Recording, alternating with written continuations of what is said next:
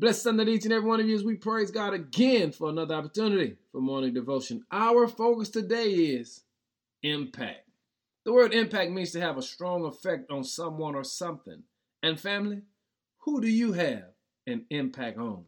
When you read Luke 17, verse 6 says, The Lord answered, If you had faith, even as small as a mustard seed, you could say to this mulberry tree, May you be uprooted and planted in the sea, and it would obey you.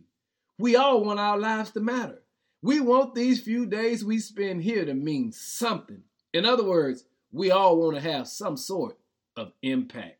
But you've got to understand, if you really want impact, we've got to allow the amplifying power of the Holy Spirit to work through us.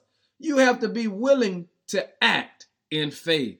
And that's why Luke said, if you had the faith the size of a mustard seed, he said, you got to know how you see yourself. You have to see yourself through faith. And when you see yourself through faith, you end up having impact because faith brings you power. And family, you have power today if you walk by faith. In other words, what kind of impact are you having? You can speak to your mountains right now and make miracles transpire in your life. Do you want a miracle? Well, have some impact and walk by faith. Hey, family, it's called impact. Now give God some glory. In Jesus' name, amen.